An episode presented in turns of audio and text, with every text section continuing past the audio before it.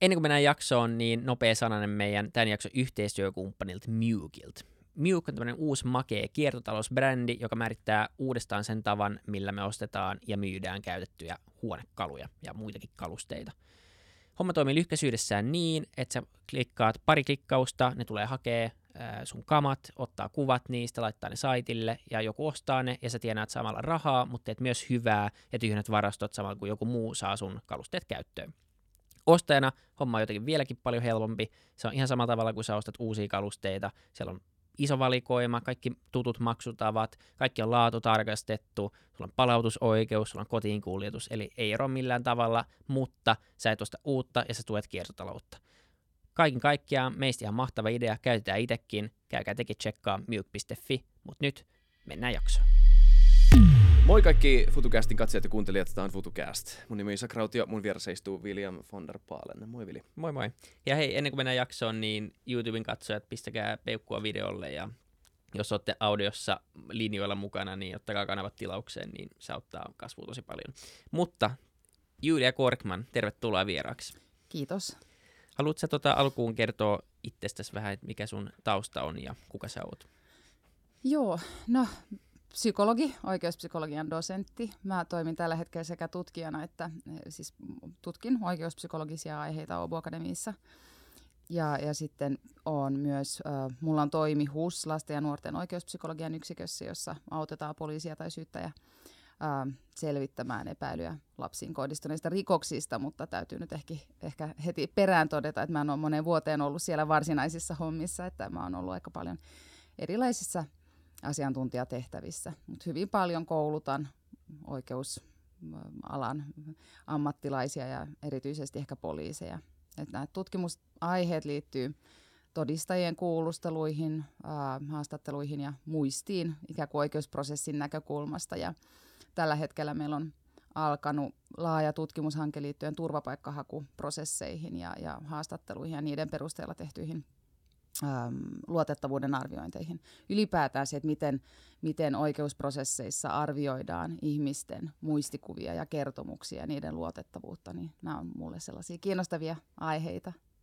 Joo, se on tosi mielenkiintoinen aihe ja ylipäätään jos niin pohjustuksissa vaan miettii, niin se on aika jännää, että miten paljon kuitenkin vielä käytetään, tai ainakin näin ulkopuolisen käsityksen mukaan, niin, niin miten paljon me joudutaankin näiden muistikuvien varaan ja mm. miten paljon on näistä todistajan lausunnoista kiinni vieläkin, vaikka mm. meillä on aika paljon muitakin tekniikoita. Ja sitten kun tietää, että ihmisellä on tietty taipumus muistaa asioita helposti väärin, niin päästään varmaan siihen, niin, niin se on ylipäänsä vähän jopa hämmentävää, miten paljon sen varas mennään.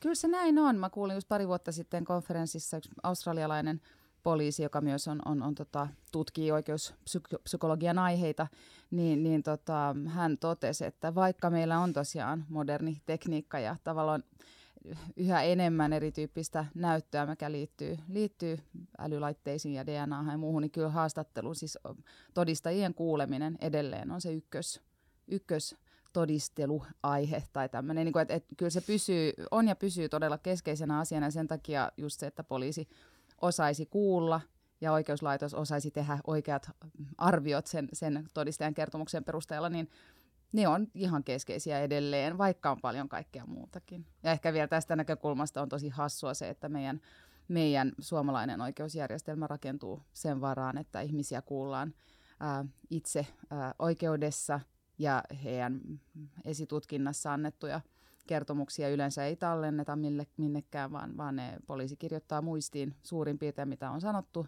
Ja sitten vuosia myöhemmin kenties henkilö kertoo sit oikeudessa, mitä hän jostakin tilanteesta muistaa. Ja meillä on aika paljon muistiin liittyvää tutkimusta, joka osoittaa, että tämä ei ole ihan, ihan, ihan hirveän hyvä järjestelmä. Ja musta se on aika hämmästyttävää itse asiassa, että meillä on näin vanhanaikainen oikeussysteemi ottaen huomioon, miten helppoa olisi jo niin tehdä parempaa jälkeä. Mm. Mutta Mitkä Asia ne, muuttuu hitaasti.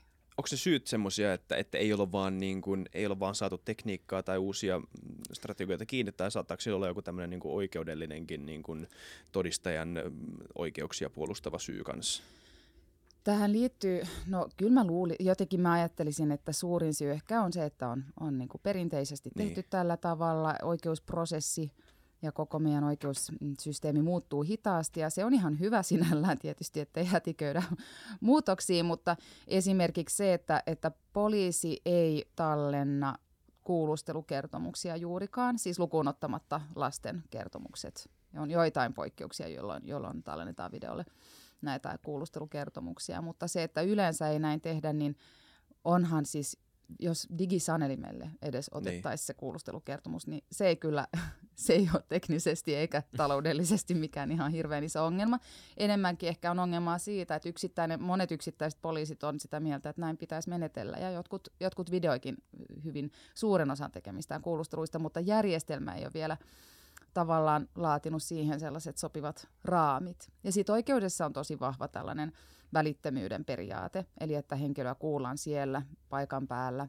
Ja osin tähän liittyy varmaan sellaista vähän mm, vanhanaikaista, tai on ainakin liittynyt sellaista vanhanaikaista ajattelua, että voidaan sitten tehdä arvioita hänen niin kuin ilmeiden ja olemuksen mm-hmm. perusteella, ja tämä me tiedetään, että tähän piilee niin kuin iso riski ja, ja ehkä väärinkäsitys siitä, että minkä perusteella tehdään, tehdään arvioita, mutta osin tietysti se liittyy myös siihen, että oikeudessa tapahtuu vastakuulustelu, eli epäilyllä on oikeus esittää omat kysymyksensä ja, ja haastaa tavallaan vaikkapa sitä asianomistajan kertomusta. Ja, ja se, että tämä tapahtuu samanaikaisesti eikä kuin tuomarin silmien alla, niin siinä on tietysti ihan, ihan niin kuin pointtinsa. Mutta itse näen, että nämä ei niin kuin mitenkään poissulkisi toisiaan. Että vaikka esitutkinnassa tallennettaisiin kertomuksia, niin ei se tarkoita, että niitä pitäisi katsoa välttämättä kaiken kaikkiaan tai kokonaisuudessaan oikeudessa tai että ne korvaisi sitä, mitä oikeudessa tapahtuu, vaan ne voisi toimia lisänä tai varmistuksena. Ja joka tapauksessa tiedettäisiin tasan tarkkaan, mitä esitutkinnassa on sanottu ja kysytty. Eroako epäilyn ja todistajan kuulustelut tällä teoriassa käytännössä paljon toisistaan? Joo, kyllä ne eroaa sekä juridisesti että tavallaan vähän eri, erilaisia tavallaan raameja niille, mutta, mutta toki myös se tiedon, tiedon keruu mm, tai ehkä se lähtökohtainen asenne niihin ainakin, että ajatellaan, mm. että asianomistajalla ehkä niin kuin ajatellaan herkästi, että hänellä ei ole syytä valehdella. Tosin tiedetään, että on rikostapauksia, joissa joku on valehdellut, että hän on kokenut rikoksen. Korkean oikeus antoi, tai, tai muutama vuosi sitten tuli esille tällainen tapaus, jossa, jossa nainen itse meni poliisille ja kertoi, että hän oli valehdellut raiskausrikoksesta ja, ja mm. sitten tuomio purettiin sen, sen perusteella sitten myöhemmin. Hän osasi myös kertoa, että minkä takia hän oli siinä tilanteessa valehdellut. Eli se, sellaistakin tietysti tapahtuu, mutta et, äm, epäiltyjen kuulusteluissa totta kai se lähtökohtainen asenne ehkä on just se, että jos olet rikoksen tehnyt, niin saatat yrittää pitää sitä pimennossa, eli, eli valehdella tai, tai keksiä alibia. Eli silloin ne strategiat on ehkä vääjäämättä vähän erilaisia. Ja jos ajattelet, että sulla on liikenneonnettomuuden täysin ulkopuolinen silminnäkijä, niin, niin lähtökohtaisesti ehkä ei ole hirveän suurta syytä ajatella, että hän keksisi tai valehtelisi. Mutta itse asiassa sitten taas, jos ajatellaan niin tutkimusnäkökulmaa tähän, niin ei niiden pitäisi käytännössä ihan hirveästi kuitenkaan erota. Et ihan joka tapauksessa tiedetään, niin kuin meillä on paljonkin tutkimusnäyttöä siitä, että kuulustelussa kuin kuulustelussa se paras, paras tapa on aina yrittää luoda hyvä kontakti kuultavaan, vaikka olisi kyse siis epäilty, ää, ja myös ää, esittää mahdollisimman avoimia, laajoja kysymyksiä, koska ne on itse asiassa paras tapa saada esille kertomus, jota voidaan sitten jossa voidaan erottaa väärä kertomus oikeasta. Eli Kusta sellainenkin, joka... Anteeksi? Kuulostaa podcastilta. niin, monet toimittajat alkaa näyttää vähän hervostuneelta, kun tästä puhutaan. Itse asiassa tämä olikin ehkä vähän johdatteleva kysymys. Miten tota, paljon kuulostelut muistuttaa sitä, mitä me nähdään leffoissa? Koska sehän on varmaan se, jos ei ole itse ollut kuulusteluissa, niin, niin varmaan ei ole hirveästi mitään kuvaa siitä, mitä se oikeasti on, paitsi mitä näkee sitten leffoissa. No nyt mä en tiedä ihan, mitä, mitä leffoja tässä tarkoitetaan. Että tota, ää, Mindhunter. No, mä katson niin hirveän vähän sarjoja, ah. että mä en ole näitä Lähinnä ehkä tämmöistä hyvää pa- poliisi, paha poliisi, esimerkiksi kovistelua välillä, mm. tai sitten just sitä Joo. toista ääripäätä. No jos katsotaan amerikkalaisia tapauksia, niin luulisin, että aika paljon esiintyy vielä tätä good cop, bad cop tyyppistä. Mä en tiedä, onko teille tuttu tällainen Äh, tällainen tota, Innocence Project ja, ja siihen liittyvä Joo. Making a Murder-sarja, Joo, joka kyllä. oli Netflixissä aika iso, iso sana joitakin vuosia sitten. Ja siellähän esiintyy tällainen todella valitettava ja paljon puhuttu tapaus, jossa tämmöinen nuori selvästi melkein kehä, kehitysviiveinen nuori poika, Brendan Dassey, niin hänet kuulustellaan juurikin tällä good cop, bad cop menetelmällä. Ja tavallaan sekoitetaan häntä niin lopullisesti, että hän ei enää tiedä, mitä hän puhuu. Ja sitten hän ikään kuin tulee tunnustaneeksi, jos sitä nyt tunnustukseksi voi, voidaan sanoa, murhan, jota hän nyt suuremmalla todennäköisyydellä ei ole, ei ole tehnyt. Ja tästä, tästä seurasi hirveän kovaa debattia Jenkeissä sitä, että nyt on tavallaan kun pitkään on jo puhuttu siitä, että lapsia pitää uhrin tai asianomistajan siis asemassa ikään kuin suojella ja pitää kuulla sensitiivisesti ja heidän kehityksensä edellyttämällä tavalla, niin, niin nuoret epäilyt on tietysti aivan yhtä nuoria ja kehityksensä puolesta aivan yhtä haavoittuvassa asemassa. Kyllä. Se on jännä, tota, tämä kallistuu nyt väkisin vähän sinne epäilyn kuulustelun mm. puolelle, mutta se on vaan niin kuin jännä. Mä oon katsonut myös, on siis leffoja myös, mutta on myös näitä niin kuin videoita YouTubessa. On tämmöinen, onko se, mikä se on se, Samuel, tiedätkö tämä Criminal Psychology-sivu? joku tämmöinen, missä on, on tämmöinen niin kuin, luultavasti psykologi, mm. joka, joka tota, selostaa tämmöisiä pitkiä tunnin, puolitoista tunnin pituisia niin kuin kuulusteluhaastatteluja. Mm. Tosi mielenkiintoista. Ja, ja ja mä oon niin muutaman kerran mulla ollut tarpeeksi vapaa-aikaa, että mä oon ehtinyt katsoa melkein kokonaisen semmoisen. Ja se on hämmästyttävää, miten niin kuin, jos kuvitellaan tilanne, missä sulla on epäilty, mm. jolla on kaikki intressit, ainakin näennäiset intressit mm. pysyä hiljaa ja niin kuin pitää se totuus tavallaan itsellään. Mutta sitten jotenkin tämmöisillä niin kuin sosiaalisilla tota, mm. ö, tempuilla ikään kuin saadaan tota, luottamuksen rakentaminen mm. ja tämmöinen niin egon kohentaminen ja moraalinen neutraalius, tämmöistä mm. vastaavanlaista asiaa. Miten, miten, miten ihminen voi saada miten ihmisen voi saada tavallaan semmoisen mielentilaan, että, että se lähtökohta, että mä en kerro mitään, muuttuukin siksi, että vuodet, vuodetaan kaikki ulos? Aina ei varmaankaan voida, mutta mm. itse asiassa Ruotsissa tehtiin mielenkiintoinen tutkimus joitakin vuosia sitten, jossa kävi ilmi, että henkilöt, jotka oli syyllistyneet rikokseen, niin heiltä, heiltä siis kerättiin tietoa sitten sellaisessa vaiheessa heille kerrottiin, että, että tämä ei nyt tule vaikuttamaan sun, sun niin kuin seurauksiin mitenkään, tai ne oli, oli kai jo tuomittuja tai muuta, mutta katsottiin siis sitä, että, ku, että mitkä ne syyt oli. Jotkut heistä oli, oli myöntänyt, tunnustanut te, teon poliisille ja toiset ei. Ja sitten kun alettiin niin kuin keskustella ja kysyä tästä, että mitkä syyt vaikutti siihen, että tunnustiko vaiko ei, niin, niin äm, suurin yksittäinen tekijä oli se, että oliko se poliisi, joka heitä kuuli, ikään kuin kusipää heitä kohtaan, vaiko mm. ei, että oliko niin kuin, symppis ja ystävällinen.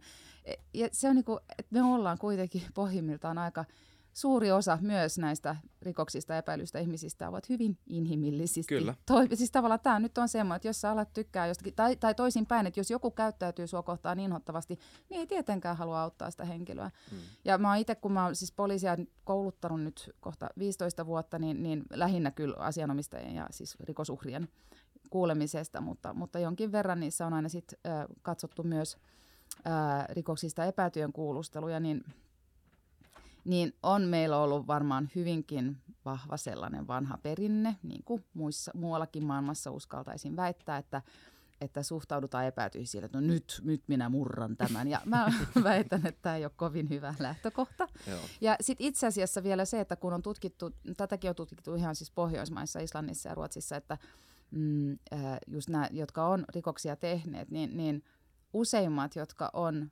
rikoksia tehneet, niin siinä vaiheessa, kun ne on tullut poliisin kuultaviksi, ne ei ole vielä ikään kuin päättänyt, että aikooko ne tunnustaa vai ei. Et se ei ole välttämättä heilläkään ihan, siis monet tilanteethan on kuitenkin aika sellaisia sekavia ja ei, ei, nythän puhutaan paljon tästä Koskelan tapauksesta mm. ja poliisi on tiedottanut, että ne nuoret ei itsekään pysty ihan selittämään, että mitä, mitä siinä tapahtui.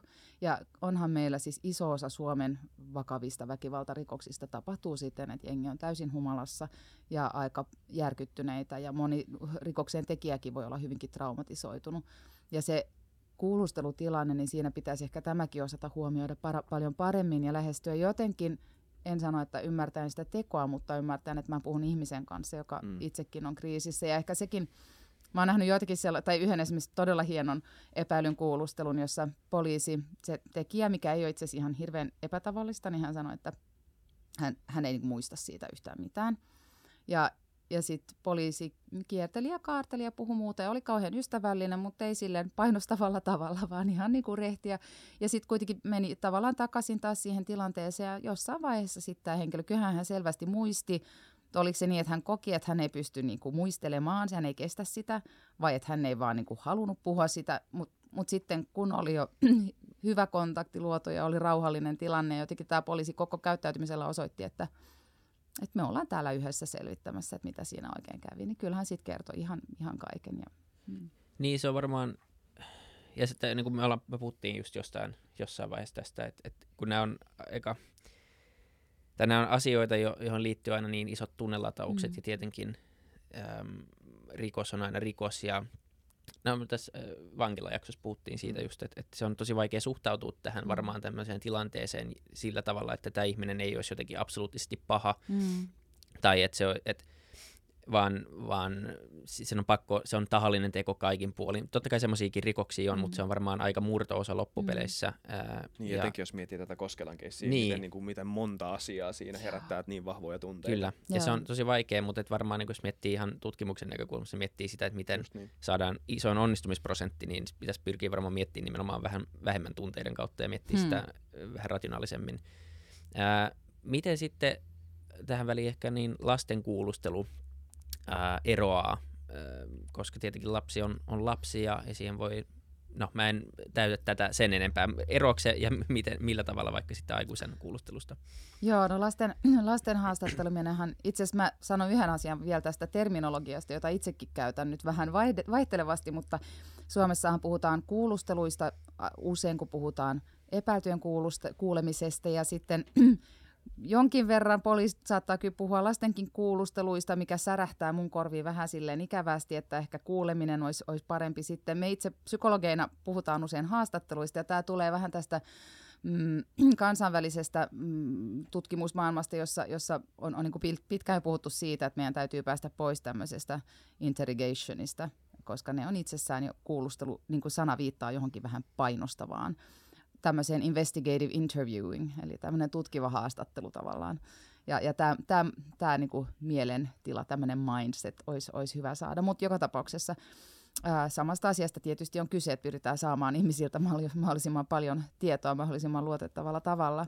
Kun lasten haastattelut on siis se aihe, josta itse, itse aikoinaan lähdin tai josta itse innostuin ja sit, niin kuin sitä kautta päädyin oikeuspsykologiksi, niin, niin jossain vaiheessa lapsillahan tietysti on niin kuin paljon sellaisia mm, heidän tavallaan sellaisia kehitykseen liittyviä tekijöitä, jotka edellyttää todella hyvää asiantuntijuutta niiltä, jotka heitä haastattelee. Ja on pitkään tiedetty, että pienet lapset on tässä niin kuin herkässä asemassa, että heillä on muistiin ja kielelliseen kehitykseen liittyvät tämmöiset selvät rajoitukset, jotka on niin itsestään selvät, jos puhutaan alle kouluikäisistä lapsista vaikkapa, ja myös sellainen hyvin vahva johdattelu tai, tai johdateltavuus taipumus. Eli se, että jos aikuinen heille jotain kertoo, niin ei he ole asemassa itsenäisesti sitä arvioida vääräksi vai oikeaksi, vaan kyllä lapsille se on ihan luontevaa, että aikuinen heille tulkitsee maailmaa ja kertoo, mitä tapahtuu ja mitä heidän pitäisi olla mieltä jostakin.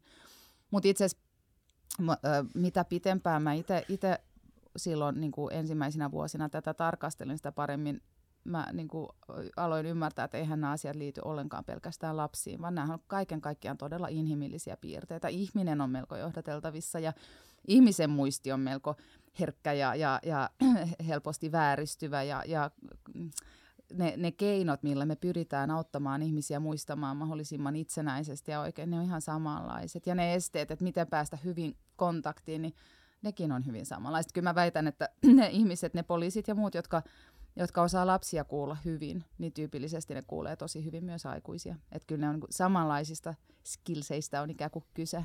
Mutta ehkä yksi asia vielä, kun puhutaan lasten haastatteluista ja kehityksestä, niin äm, tällä hetkellä Suomessahan on niin kuin nyt on pitkään jo ollut koulutusohjelmat ja ohjeistukset ja erikoisyksiköt, joissa pieniä lapsia kuullaan. Että tavallaan pienten lasten kohdalla ei ole ehkä syytä huoleen niin paljon, mutta sitten taas murrosikäiset, tämmöiset niin vanhemmat lapset ja, ja teini-ikäiset, niin heidän kohdalla mä oon vähän huolissani, että, että heidän haavoittuvuuttaan ei ymmärretä kovin hyvin ja sitä, että miten hirveän johdateltavissa hekin voi olla ja tämmöiset ehkä nämä seksuaalirikosepäilyihin liittyvät tilanteet, joissa nuorilla voi olla ensimmäisiä kokemuksiaan ja sitten joku kysyy, että eikö toi ollutkin mm, vastentahtoisesti. Ja tavallaan, että ne voi olla, niin kuin niissä pitäisi olla myös aika hyvää kehityspsykologista ymmärrystä siitä murrosien ikään kuin kaik- kaikesta siihen liittyvästä. nekin on kyllä hyvin haavoittuvainen ryhmä. Toi on jännä toi, tota, tai siis tavallaan siihen ryhmään kuuluu, kun puhuit siitä, että ihmiset on johdateltavissa, mm. olisi nuoria tai ei, niin tavallaan siis myös kuulustelija ö, voi olla jollain tavalla mm. johdateltavissa. Siis mä en tiedä, oletko nähnyt semmoista Paul Bernardo, ö, tämmöinen kanadalainen sarjamurhaaja, ö, niin tota... Jaa, yksi, joo, y- siis se kesi, joo. Kyllä, niin mm. yksi, yksi, klassi, yksi klassinen tota, Öö, yksi liittyy myös näihin tota, haastatteluihin, mitä mä oon katsonut, niin siinä mm. jännä juttu on se, mä itse puhuin Vilin ja tiimin kanssa tästä mm. pari päivää sitten viime viikolla, niin, niin se, on, se on jännä, siis tässä on, häntä epäiltiin siis murhasta, jo sen jälkeen, kun hänet oli tuomittu aiemmasta murhasta, eli, eli oli siitä, syytä epäillä, että tässä on tyyppi, joka saattaa pystyä tämmöiseen. Ja sitten sen tunnin keskustelun aikana se oli hämmästyttävää, miten se lähtökohta oli se, että häntä kuulusteltiin Paul Bernardoa, ja sitten kuulustelun lopussa hän oli kutakuinkin saanut nämä kaksi kuulustelevaa poliisia pyytää häneltä anteeksi sitä, että hänet oli pyydetty sinne kuulusteltavaksi. Että se oli ihan täysin käännetty mm, se, mm, se mm. tilanne. Jotenkin siis, että jopa niin kuin tämmöiset ihmiset, jotka on tämän alan ammattilaisia, saattaa olla johdeltavissa. Näinhän se on, joo. Se on, se on pelottava ajatus.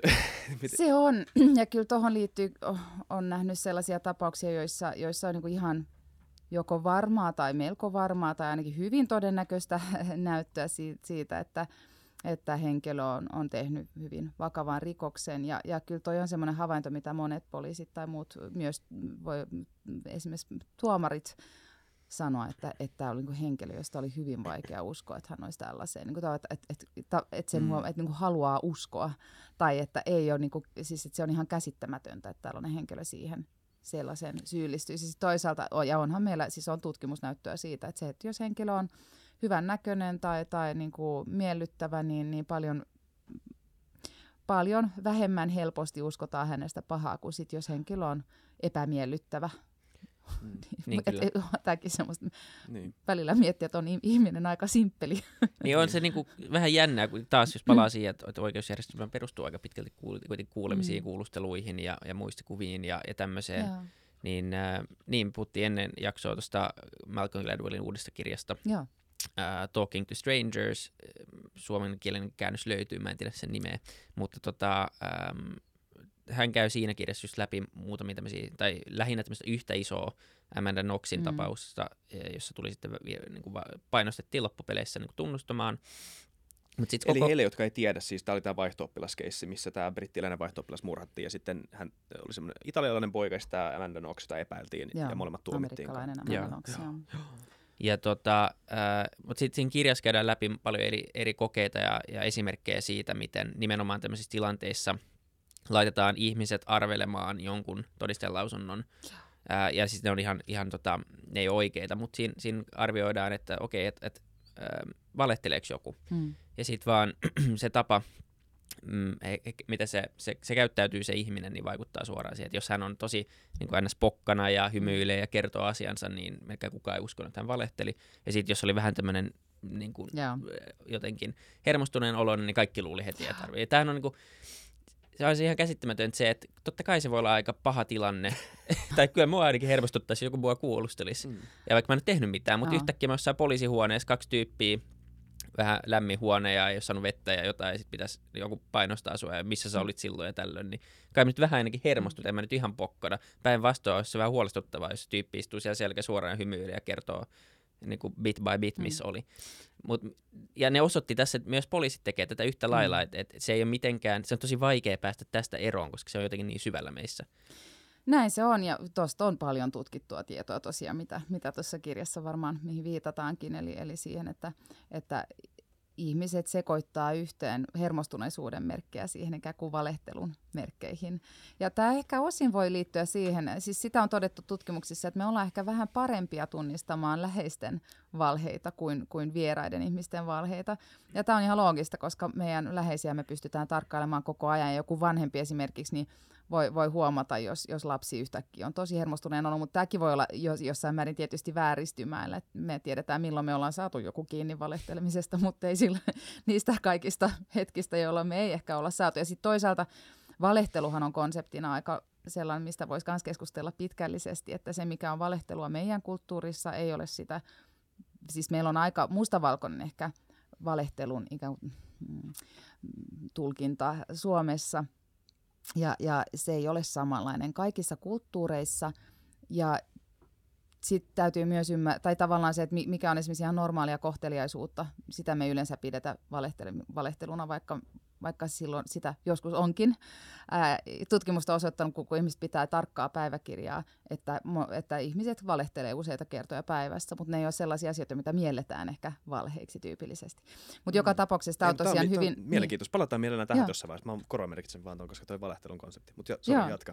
Ei vaan, että et, tota, et just, että, että hermostuneisuus, tämmöinen fidgeting, eli just se, että sormilla mm. tehdään jotain, ja sitten tämmöinen klassikko on se, että jos katsotaan yläviistoon, oliko se nyt oikealle, niin sitten se olisi ikään kuin valehtelun merkki. Ja tämä on mm. semmoista, mitä on joskus Suomessakin aikoja sitten onneksi, mutta kuitenkin opetettu vielä, olen poliisilta kuullut, että heillekin on joskus aikojen alussa opetettu tällaista, ja sehän on aika aika karmaisevaa. Että se, se, jos jotain tiedetään, niin se on se, että ihminen on yleisesti ottaen huono arvioimaan, valehteleeko joku muu, joku siis vai ei. Ja niin kuin toi Gladwell kirjoittaa kirjassaan, niin tämä pätee ihan kaikkiin ammattiryhmiin, että psykologit ja poliisit ja siis että et se ammatti ei, ei kyllä siihen siinä suojele. Sitten tietysti on niitä hyvin, hyvin älykkäitä rikollisia ihmisiä, jotka ihan nauttii siitä, että pystyy vedättämään ja manipuloimaan ja saamaan ihmisiä uskomaan, uskomaan itsensä eikä hävetä yhtään se, että valehtelee, vaan, vaan se on niin kuin suorastaan nautinnollista. Niin ne tietysti pärjäsi tosi hyvin tuossa hermostuneisuustestissä, kun taas joku kunnollinen ihminen on ihan kauhuissaan siitä, että hän ylipäätään kuullaan, tai ylipäätään poliisin kanssa keskusteleminen voi olla semmoinen, mikä, mikä on, on niin kuin aika pelottava kokemus. Entäs valheenpaljastuskoneet, tämmöiset klassit, toimiiko ne? Koska niistä mekin mä oon kuullut, että ne, niistä on osittain. Joo tota... ja ei. Siis se tapa, millä, millä niistä ehkä just elokuvissa näytetään, e, että jaa, no nyt, nyt, niin kuin, niin. nyt tulee jotain, jotain vastetta, että nyt, nyt henkilö kyllä valehtelee, niin se ei, se ei toimi siis ihan samasta syystä kuin mitä äsken puhuttiin. Että jos mä sulta kysyn, että murhasitko ty- tyttöystäväsi ja sulla en. tulee hirveästi reaktioita, niin siis eihän se kerro, että onko se syyllinen vai ei. Jos sä olisit hyvin psykopaattinen ja, ja, ja syyllinen, niin saattaa, että mikään ei värähtäisi. Ja sitten taas varmasti aika monella syyttömällä värähtelee vaikka millaisia responsseja. Mutta tota, on olemassa tällainen niin kutsuttu guilty knowledge test, eli, eli tämmöinen ikään kuin ää, tapa käyttää tätä testiä, joka on, on paljon jo luotettavampi. Eli, eli jos meillä on sellaista tietoa rikoksesta, jota vaan, ö, josta tiedetään, että vaan epäilty, tai siis vaan tekijä itse tietää, ja tietysti sitten ne keskeiset poliisitutkijat, mikä ei ole vuotanut mihinkään, niin sitten voidaan esittää kysymyksiä siten, että annetaan vastausvaihtoehtoja, ja tämä kuultava, niin hänen ei tarvitse itse asiassa reago- niin vastata tai mitään, vaan sanotaan vaan, että ruumis löytyi vessassa, keittiössä, makuuhuoneessa ja niin edelleen. Jos on mahdollisimman paljon näitä kysymyksiä, paljon yhtä ikään kuin kelvollisia vaihtoehtoja, että ne ei ole sellaisia, että on itsestään selvästi yksi vaihtoehto, joka herättää semmoista, että tämä se varmaan on, niin, niin, ja henkilö, henkilöllä niin kuin syntyy reaktioita aina sen äh, guilty knowledgein mm. kohdalla, niin, niin sitten se kyllä jossain määrin erottaa ja ihan, ihan eri tavalla kuin se äh, niin kuin klassinen polygrafiatesti, joka, joka nyt vaan mittaa sitä, että ootko hermostunut vai ei, mutta eihän toikaan niin kuin millaisena itsenäisenä – todistus, to, to, todisteena toimisi. se on se ehkä sitten tukevaa näyttöä, tai sitten voidaan ehkä ajatella, jos mikään reaktio ei synny, että no ainakaan se ei niinku viittaa syyllisyyteen. Mutta et, varauksellisesti, tai varovaisuudella varmaan tätäkin tulisi. Joo. Harmi, mä aina halunnut, kun leffoissa aina opitaan se, että miten sä pystyt niinku, how to cheat a polygraph. Oletko nähnyt sen Penn Teller, äh, Teller missä sun pitää kiristää sulkijalihasta aina silloin, kun sä kerrot totuuden, ja sitten kun sä kerrot valeen, niin sä päästät sen, ja sitten sun tulee sama reaktio kuulemaan. Tässä saattaa olla vähän niin. Penn Teller lisää tässä. Joo, tota, ei, mutta just toi, toi, toi, toi tuntuu tämmöiseltä bucket list taidolta, mikä olisi ollut hyvä oppia, mutta jos sillä ei muutenkaan mitään merkitystä, niin ehkä, ehkä ei sitten kannata haaskata aikaa. Mutta kyllä sitä on Suomessa esimerkiksi tuossa Anneli Auer-tapauksessa aikoinaan käytetty ja silloin kävi vielä niin, että, että tota, Pekka Santtila, kollegani, joka on, on siis myös oikeuspsykologi tai, tai on Suomen varmaan vähän tämmöinen oikeuspsykologian grand old man ja vaikka ei vanha olekaan, niin, niin häneltä, häneltä pyydettiin, kysyttiin neuvoa, että miten tätä, tätä polygrafiaa tai tätä guilty knowledge-testiä voisi käyttää Auerin kuulustelussa. Ja hän totesi, että ei sitä voi käyttää, koska joka tapa, oli hän syyllinen tai ei, niin hän tietää ne kaikki yksityiskohdat. Mutta hänen yllätyksekseen sitten paljon myöhemmin, kun hänet pyydettiin puolustuksen toimesta asiantuntijaksi tähän kyseiseen tapaukseen, niin, niin tota, hän huomasi, että oli sitä kuitenkin käytetty, vaikka oli jo selkeästi sanottu, että tätä ei voi tällä tavalla tai tässä tapauksessa hyödyntää. Siitä löytyy Pekka Lehdon tämmöisessä dokumentaarissa tai elokuvassa liittyen tähän tapaukseen, niin siinä on maininta tästä. Jännä, okei. Okay. Mm. Cool. Kyllä. Oletko ikinä ollut kuulustelussa? Eh. Joo, en mäkään. Mä meinasin kerran joutua, mä olin niin just nimenomaan todistajana. Mm. Tota, Okei, okay, lyhyt story time. Kampin edessä oli tota semmoinen yöllä semmoinen, niin kuin, no siis pahoinpitelytilanne. Siis vaan tyyppi, tyyppi hyppäsi jonkun porukan päälle, sitten meni siihen väliin, sitten poliisit tuli aika äkkiä sinne ja sitten se poliisi otti vaan tiedot ylös.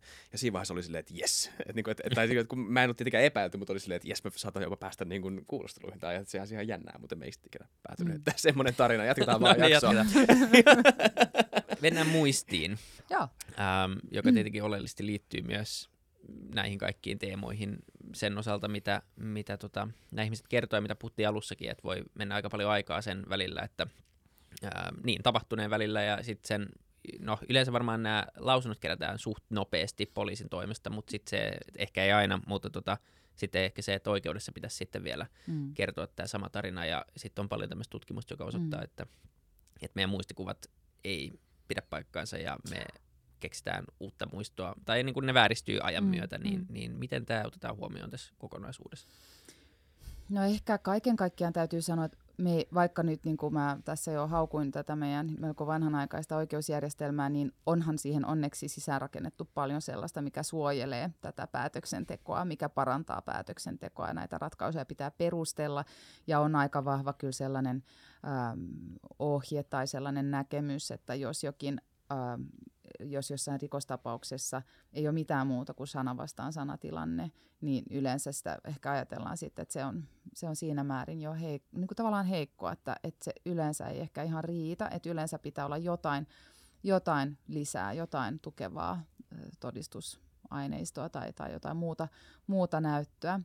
Ää, mutta, mutta siinä ehkä se, mitä itse näkisin, että pitäisi ymmärtää on se, että ne kuulustelut on siinä tai haastattelut niin hirveän tärkeitä, koska niiden avulla voidaan nimenomaan sitä muuta näyttöä sitten kenties saada. Ja siinä ehkä ei, ei sitä ei ole ehkä ymmärretty riittävän hyvin, että miten, mit, tai ainakaan ei, ei, ei, toteutus ei ehkä aina ole ihan, ihan niin hyvä. Mutta yksi ongelma on tietysti ihan se lähtökohtaisesti, että kun me havaitaan jotakin, kun me nähdään joku tilanne, vaikkapa nyt se näiden mm. pahoinpitelytilanteen, ne on tyypillisesti tai tämmöinen tilanne voi olla aika nopea tai semmoinen, että siinä tapahtuu kaikenlaista, ja meidän aivot automaattisesti tulkitsee, mitä me nähdään. Ja se tapa, millä meidän aivot nämä tapahtumat tulkitsee, on tietysti riippuvaisia siitä, mitä me tiedetään ennestään, mitä me ollaan just satuttu lukemaan uutisista ja, ja mitä muuta, ikään kuin mitä ennakkokäsityksiä meillä on.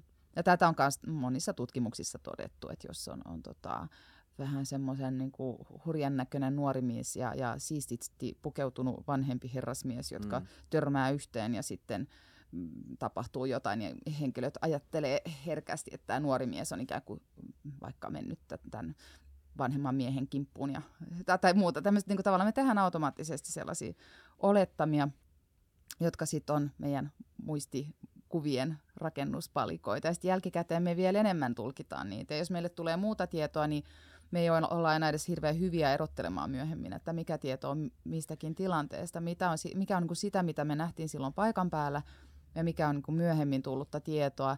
Ja sitten jos joku muu vielä kertoo tapahtuma vähän eri tavalla, niin meillä on hirveän vahva taipumus muuttaa tätä, jos me luotetaan tähän henkilöön. Et sit, tätäkin on tutkittu, että jos kaksi ä, läheistä henkilöä näkee saman, e, eri tapahtumia, mutta ne luulee nähneensä saman tapahtuman, niin, niin sitten heidän kertomukset ottaa ikään kuin palasia toisten toisten muistikuvista. Tämä huomattiin myös Ruotsissa joitakin vuosia sitten, kun, kun tämä ministeri Anna Lind mm. surmattiin NK tavaratalossa, niin siinä oli, oli siis tilanne, jossa hänelle ennestään tuntematon nuori mies puukotti häntä, ja siinä ympärillä oli paljon ihmisiä. Tämä mies ehti lähteä pois, ja, ja poliisi sitten halusi tietysti, että kaikki paikalla olivat, tai kaikki, kaikki todistajat jäisivät sinne paikan päälle, jotta ne pystyisivät heitä kuulemaan ja todistajat laitettiin sitten odottamaan samaan huoneeseen. Ja tämä oli tietysti sitten tämmöinen jälkikäteen huomattiin, että tämä oli aikamoinen virhe, koska todistajat ö, sitten keskusteli keskenään. Ja nainen, joka oli seissyt käsittääkseni ihan lähimpänä tätä, tätä tekijää, niin hän väitti, että henkilöllä olisi ollut oliko se maastopukioinen, ma- ma- maastokuvioinen takki. Ja, ja tota, tämä detalji sitten tuli osaksi monen munkin todistajan kertomusta. Eli monet kertoivat, että sillä oli maastokuvioinen takki. Sitä sillä ei ollut. Hänellä oli siis harmaa huppari, mutta maastovihreät housut ja muutenkin ehkä sellainen vaatetus, johon sopisi ihan hyvin semmoinen maastokuvioinen takki. Eli ja tämä on yksi toinen asia. Tavallaan varmaan ihmiset oletti, että tämä on niin spesifi tämä detalji, että kyllähän sen varmaan muistaa. Hän seisoi lähellä ja, ja, ja oma muistikuva oli hatara, mutta ne jälkikäteen tosiaan kukaan ei sanonut, että tämä nainen väitti, että näin oli, vaan se oli niin kuin osa heidän omaa muistikuvaa. Eli johti et, etsintä kuulutuksia ihan harhaan tietysti. Mm. Mä mm. muistan nimenomaan tästä tapauksesta sen, kun mä viikon jälkeen sen mietin, että, että jos, me nyt, jos ne nyt kutsuu mut johonkin kuulusteluun, niin mitä mä pystyn niin kuin sanomaan. Ja niin, niin, niin ei, ei mulla ollut mitään selkeää kuvaa mm. siitä niin kuin koko tilanteesta. Mä muistan sen yhden tyypin takin, mutta en muista kummalla se oli päällä niin. ja, ja kaikkea tämmöistä. Että kuinka, se on hämmästyttävää, kuinka vähän loppujen lopuksi muistaa, vaikka Kyllä. se niin kuin muistikuva siitä koko tilanteesta ja ympäristöstä on kuitenkin niin kuin tuntuu selkeältä, mutta ne yksityiskohdat ei ole kuitenkaan samassa mm. resoluutiossa kuin ne on mm. todellisuudessa. On ja sitten on niin kuin, tosi mielenkiintoista, mitä me havaitaan. Mä olin jonkin aikaa sitten taidenäyttelyssä, jossa oli valokuvia, jossa on niin kuin isot tikkaat tikkaat on siinä, ne on, tikkaat on kuvattu eri paikoissa, hyvin kauniita valokuvia. Pieni huone, ja mä kä- kävelin ja katselin kaikkia näitä valokuvia, ja, ja tota, sitten vasta, että mä menin jo pois ja sitten käännyin takaisin ja tulin siihen huoneeseen ja huomasin, että ne tikkaat oli keskellä huonetta, mutta mä en ollut siis niitä huomannut. Jos multa olisi kysytty sen näyttelyn jälkeen, mitä siellä oli, mä en olisi todellakaan, mä oon siis kävellyt niiden ympäri mutta mä ollut, ta, katse on ollut niin tarkasti noissa kuvissa.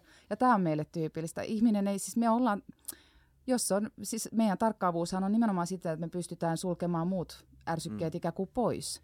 Ja, ja silloin, silloin nähdään vaan joku murtoosa meidän ympärillä, ympärillä tapahtuvista asioista. Niin se on se klassinen video, jossa heitetään se sitä palloa ja pitää laskea joo. niitä, sitten tulee gorilla keskelle.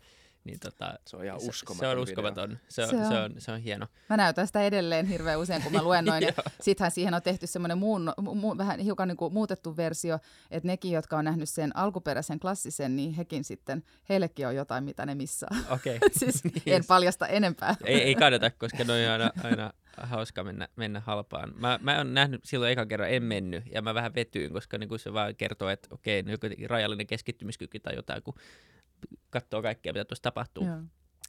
Mutta niin, miten paljon noissa kuulusteluissa voi sit olla jälkikäteen myös sitä, että sä haluat olla avuksi. Kyllä. Et, et niin mun pakko antaa nyt jotain tälle poliisille, että mä näin, että ilman mua ne ei saa tätä hommaa ratkaistua. Ja sitten sanoo jotain, mutta se voi olla ihan täysin väärää tietoa sekin. Toi on tosi iso, itse asiassa hyvin merkittävä tekijä, että ihminen yrittää olla avulias ja, ja silloin tulee ehkä sanot arvattua tai, tai ajateltua ääneen tai mietittyä, että mitä olisi voinut tapahtua. Et, et siinä niin kuin, olisi hirveän tärkeää, että, että kuultavaa ohjeistetaan siihen, että vaikka et, jos et muista yhtään mitään, niin sano sitten, että et muista yhtään mitään. Tai jos on jotain, mistä olet epävarma, niin sano, että olet epävarma. Mutta toi on hirveän vahva taipumus ja, ja, ja tota, tiedetään, että itse asiassa mä puhun jo aiemmin siitä, että pienet lapset ja myös teinikäiset on ikään kuin haavoittuvassa asemassa, no siis ihminen on lähtökohtaisesti aika haavoittuvassa asemassa, kun puhutaan muistista ja kuulustelut ja kuulemistilanteesta, mutta myös vanhukset, iäkkäät ihmiset on, on itse asiassa hyvinkin haavoittuvia tämän, tämän tyyppisen sosiaalisen kanssakäymisen ja painostuksen suhteen. Me tiedetään, että vanhuksilla on ihan syystäkin niin kuin he, he, he voi epäillä omia muistikuviaan. Ne on niin kuin oppineet sen, että muistiin, heidän muistiinsa ei voi ainakaan enää luottaa yhtä hyvin kuin aiemmin. Ja sitten on myös todettu, että monesti kun poliisi vaikka kuulee heitä, heillä on iso pumaska papereita käsissään sanoo, että no meillä on syytä ajatella, että näin ja näin on käynyt, niin, niin hyvin herkästi ö, todistaja, ehkä erityisesti iäkäs todistaja voi ajatella, että mitä minä nyt vanha ihminen muistaisi, että poliisihan nämä asiat tietää. Että siinä on myös semmoinen auktoriteettitilanne tietysti, mikä, mikä niin kuin vaikuttaa paljon. Voiko, voidaanko me kehittyä sitten tässä jotenkin paremmiksi muistioiksi, vai onko tämä jotenkin mm-hmm. niin syvällä meissä, että me mennään vähän laput silmillä ja just kun nämä tilanteet tapahtuu aika äkkiä, niin me ei olla ehkä ihan hereillä sit niissä? No odottamattomien tilanteiden suhteen, niin me ei ehkä, en, en tiedä voitaisiko niissä kehittyä, mutta kyllähän siis kuka tahansa, joka on jonkun asian asiantuntija, niin osaa siis muistaa niitä asioita jo paremmin. Että jos ajattelet vaikka säveltäjää, joka menee kuuntelemaan konserttia verrattuna johonkin amatööriin, niin, niin tai joku, joka on todella niin perehtynyt musiikkiin ja sen ja musiikin teoriaan ja osaa itse kirjoittaa musiikkia, niin hän kuulee selvästi modulaatiot eri sävellajista toiseen ja osaa niin kuin jälkikäteen sanoa, että sitten kun siirryttiin mm. F-mollista G-duuriin, niin siinä oli semmoinen kohta, jossa ja, ja toiselle kuulijalle on niin kuin ollut hieno konsertti ja välillä sellainen olo, kun oli hidas kohta, että melkein itketti. Tai niin kuin tavallaan, että se muisti on sisällöllisesti ihan erilaista. Se, se, se, mitä muistetaan, rakentuu hirveän pitkälti sen pohjalle, että mitä me tiedetään aiemmista kokemuksista. Ja Niin, tätäkin on tutkittu. Niin, sä niin. ja sä näet eri asioita. Tätä on tutkittu jopa silleen, että on pyydetty ihmisiä kuvittelemaan, ne on, oliko se nyt rikostut, oliko se nyt varkaita tai sisustusarkkitehtiä, sitten ne on niin kuin tarkkailuasuntoa. Ja ne muistaa eri asioita jo ihan tästä niin kuin tämän tehtäväksi annon pohjalta. Eli näinhän se on. Ja sitten tavallaan, jos ajatellaan vaikka johdateltavuutta tai johdattelua, sitä, että esitetään tällaisia johdattelevia kysymyksiä, mikä on siis semmoinen kaikista suurin no-no, kun halutaan kuulla ihmisiä hyvin.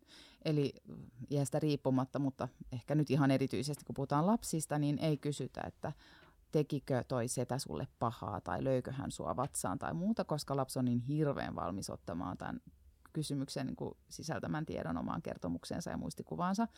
Mutta tota, ähm, jos ajatellaan johdattelevien kysymysten tunnistamista, niin sellainen, joka ei ole tällaisesta vielä ihan kuullutkaan, niin hän ei niitä välttämättä huomaa ollenkaan. Joku sen nostaa keskusteluun, niin ihmiset havaitsevat, että niin näinhän se tosiaan on, että jotkut kysymykset ohjaa paljon enemmän kuin toiset. Ja, ja sitten taas, jos, jos ja kun perehtyy niihin tosi perusteellisesti ja analysoi kaikkia tekemiään haastattelujaan, niin kuin meidän monet haastattelijat tekee, että ne kirjaa itse, että oliko näin, niin sitten äh, ei pidä kysyä näin, vaan mitä sitten tapahtui tai minkä näköinen hän oli tai muuta, niin, niin sitten se, niin se särähtää korvaan ihan koko ajan, sen kuulee koko ajan. Sitten pystyy jälkikäteen sanomaan, että joo, ne kävi sellaista keskustelua, mutta kyllä lasta johdat, johdateltiin aika paljon. Eli tietämys rakentaa sitä, miten, miten me tarkkaillaan ja muistetaan. Okei. Okay. Niin, ei ole semmoista niin metamuistitaitoa tavallaan, miten pystyisi muistamaan ta- ihan amatöörinä jotain tilannetta, mikä on vaikea jäsennellä No varmasti on paljon siis muistia kohentavia tämmöisiä tekniikoita ja niistä on varmaan paljon parempia puhujia kuin, kuin minä. Et Minna Huotilainen osaisi tästä kertoa sitten vielä paljon paremmin, mutta toki nice. meillä on, meillä on niinku ihmisten välisiä eroja tietysti. Siis yksi asia on se, että mistä ollaan kiinnostuneita, niin se ohjaa sitä ja mitä me tiedetään, mutta toki on, on niin, että jos me halutaan jotain kompleksista asiaa muistaa, niin on eri tapoja jäsennellä sitä ja siinä ehkä me erotaan myöskin vähän, että toisilla joku laittaa sen melodiaan vaikkapa tai tuttuun lauluun, niin se voi auttaa. Ja joita, joitakin auttaa jäsentää niin kuin visuaalisesti, että näissä ja näissä on, on nämä tämmöiset. Että et siinä on niin, ehkä niin, suuri okay. Tietysti jos mennään ihan perusasioihin, että miten autat itseäsi muistamaan mahdollisimman paljon, niin kaikkea mitä sä pureskelet, jos sä opit jotain uutta ja sitten mietit sitä, kirjoitat siitä ja keskustelet siitä, toki sitten se, mutta nämä on semmoisia yleisasioita. Onks, niin, ja eikö nämäkin ole, niinku, onko nämä samalla tavalla yhtä alttiita tuommoiselle muistin, sen itse niinku muistipohjan vääristymiselle kanssa? No joo, siinähän on just se riski, että, että joka kerta kun käsittelet tai pureskelet jotakin tapahtumaa, niin, niin kyllä se joka kerta muuttuu jossain määrin. Mm. Yleensä varmaan niin, että ne keskeisimmät asiat, ne jotka on herättänyt tunteita, jotka on niin kuin sulle todella merkityksellisiä, niin ne muuttuu vähiten mutta sitten vähemmän tärkeät yksityiskohdat, niin ne voi muuttua hyvin herkästikin. Ja, ja tämä on just se tavallaan ongelma, että toisaalta tämmöinen pures, jos me puhutaan niin kuin omakohtaisista kokemuksista, niin, niin niiden niin kuin ajatteleminen ja muisteleminen, niin, niin ne, se ylläpitää niitä muistikuvia, mutta samalla tietysti voi aina vääristä. Ei, toisaalta se ei ole paha asia myöskään pelkästään, vaan kyllähän se kuuluu ihan ihmisen kehityskaareen jotenkin, että monella meistä on lapsuuden kokemuksia, joiden niin kuin, tulkinta on muuttunut paljonkin elämän aikana. Että Kyllä. pienenä lapsena on nähnyt, että ei ole ymmärtänyt yhtään, mitä on tapahtunut. Vaikka, ja tämän näkee myös siis tietysti näissä rikostapauksissa välillä, että on lapsia, joita on kohdeltu kaltoin, mitä ne ei ole lapsina ymmärtänyt, vaan ne on ajatellut, että näin tapahtuu kaikille tai että ne on itse tehnyt pahaa. Sitten ehkä teinikäisenä pikkuhiljaa on alkanut ymmärtää, mutta se asia on ollut niin vaikea, että sitä ei ole niin pystynyt yhtään ymmärtämään.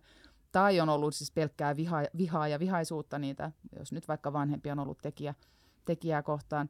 Sitten ehkä aikuisena taas saa vähän moni, monivivahteisemman otteen siitä, että no, ehkä tämä vanhempi teki parhaansa ja hänelläkin oli tosi hankalat olosuhteet. Ja, ja et, kysehän ei ole siis pelkästään siitä lähtökohtaisesta tapahtumasta tai sen muistijäljestä, niin. vaan myös se just, miten me tulkitaan se myöhemmin. Onko täällä, onko täällä implikaatioita sille, että mikä, mitä voidaan käsittää faktana? Että niin kuin kuinka, kuinka niin kuin puhdas asia fakta loppujen lopuksi on? No kun me puhutaan ihmisten kokemuksista, niin, niin kyllä mä sanoisin, että kokemus on parempi sana kuin, mm. kuin fakta. Kyllähän monet, jotka kirjoittaa oma elämän äh, kertoja, niin ne jo niin kuin otsikoissaan kirjoittaa, että elämäni kuten sen muistan, se taisi olla niin, tota, kyllä, kyllä. von Richtin Uh, oh, Mit liv som jag minns det muistaakseni on se ruotsinkielinen titteli. Ja ainakin ja Gorbachevin suomen, suomenkielinen versio hänen muistemistaan on Näin sen muistan. Mä, mä tykkään hirveästi näistä. Musta se on, niin se on aika hyvä. Se on semmoinen jotenkin realistinen lähtökohta sille, sille kirjalle. Miten tota, sitten äh, traumat ja, ja tämän tyyppiset coping-mekanismit, tai niin, coping-mekanismit mm. ylipäänsä saattaa vaikuttaa muistiin. Kerrot tästä, että just lapsena ehkä ei ole tajunnut ja sitten ei halua käsitellä, niin, niin jos joku traumaattinen kokemus ja näet jonkun murhan, niin, niin ehkä sä et halukkaan muistaa niitä yksityiskohtia. Mm. Joo, tämä on tosi vaikea ja tärkeä aihe. Ihan lähtökohtaisesti voisi ehkä sanoa, että jos ihminen kokee jotain hyvin traumaattista, vaikka häntä yhtäkkiä, hyö, hänen kimppuunsa hyökätään yhtäkkiä ja kohdistetaan väkivaltaa tai on kidutusuhreja tai raiskausuhreja tai muuta, niin niitä tapahtumia muistetaan tyypillisesti valitettavan hyvin. Ja niitä vaikka kuinka yrittäisi olla muistelematta tai muistamatta, niin, niin ehkä voi onnistua silloin, kun on ikään kuin valveilla ja tavallaan täysissä voimissa, mutta sitten ehkä palaa aamuyön tunteina tai painajaisina tai, tai flashbackkeinä. Siitä puhutaan paljon, kun puhutaan traumaattisista muistikuvista. Ja ne voi aiheuttaa tällaista välttämiskäyttäytymistä, että vältetään kaikkea sitä, mikä muistuttaa siitä traumaattisesta tapahtumasta. Ja, ja se voi sitten rajoittaa tietysti elämää todella merkittävällä tavalla, että silloin niitä on pakko tietysti tai pitää ilman muuta käsitellä. käsitellä. Ja meillä on onneksi ihan siis hyviksi osoitettuja ö, traumaterapeuttisia interventioita. Ja ne, ne itse asiassa on, on niin kuin sitä, että käsitellään niitä traumaattisia tapahtumia, kunnes niistä tulee sellaisia, joiden kanssa voi elää. Kun, tavallaan kunnes ne asettautuu silleen niin kuin omaan elämän historiaan, ei niistä tule ikinä miellyttäviä tai, tai varmaan edes niin kuin sellaisia, mihin ei liittyisi jonkinasteista tuskaa tai muuta, mutta kuitenkin sellaisia, että – ne ei estä elämästä niin kuin hyvää elämää tai ne ei just niin kuin aiheuta sitä, että välttää kaikkia niitä tilanteita, mutta traumastahan on vähän sellainen, jos puhutaan ihan tämmöisestä nyt hyvin traumaattisesta tilanteesta, niin se mikä, mitä tutkimukset osoittaa on, että muutenkin meidän muisti toimii niin, että me muistetaan keskeiset asiat paremmin kuin semmoista vähemmän keskeiset, aika luonnollisesti tietysti, ja, ja tämmöisessä hyvin pelottavassa, traumaattisessa elämää uhkaavassa tilanteessa, niin tämä on niin kuin vielä vahvempi tämä taipumus. Eli voi olla, että muistetaan itse asiassa aika vähän, mutta siis hyvin vahvasti joitakin asioita. Sen sijaan se tu- näyttäisi olevan myytti, että lapsuuden tämmöiset hyvin traumaattiset tapahtumat, ne tietyt tapahtumat olisi sellaisia, että ne, ne tukahdutetaan ja niitä, ei sit, niinku, niitä saadaan mm. esille vasta sitten ää, esimerkiksi aikuisena terapiassa. Tai sellainen aika vahva myytti on ollut. Ja toki siis Esimerkiksi, ja tämä on liittynyt ehkä erityisesti lasten seksuaalisen hyväksikäytön kokemuksiin tämä keskustelu, ja siihen liittyy, se voisi olla oman jaksonsa aihe, koska se on niin, niin laaja ja ehkä vähän väärin, siis se on usein esitetty vähän turhan mustavalkoisena. Me tiedetään näistä lapsuuden hyväksikäyttökokemuksista, että monesti ne voi olla sellaisia, joita lapsi ei muista, ja itse asiassa jos niissä harvinaisissa tilanteissa, onneksi niin kuin verrattain harvinaisissa tilanteissa, joissa pieniä lapsia hyväksi käytetään, niin melko usein on, näyttäisi olevan niin, että se tekijä piilottelee nämä tapahtumat ikään kuin leikkiin tai johonkin sellaiseen, mikä ei silloin ehkä lapselle ole kivuliasta tai, tai traum- sillä tavalla niin kuin pelottavaa välttämättä edes. Että sitten vasta myöhemmin, kun hän alkaa ymmärtämään, mistä on ollut kyse, niin se voi olla traumaattista sitten. Ja sitten voi kestää aika pitkään ennen kuin näistä pystyy puhumaan. Mutta se ei ole ihan sama kuin, että ne, että ne olisi ollut ikään kuin trauman takia tukahdutettuja, vaan kyse on enemmän siitä, että mitä, on, mitä ymmärtää, mitä on valmis käsittelemään. Ja nämä, tällaiset henkilöt voi tietysti sitten aikuisena hakeutua terapiaan ja sitten pikkuhiljaa, kun luottamus on syntynyt, lähteä käsittelemään niitä. Ja siitä ehkä tulee sitten, ja silloin voi myös tapahtua sitä, että kun niitä alkaa käsittelemään, niin alkaa muistamaan enemmän siitä alkuperäisestä tilanteesta.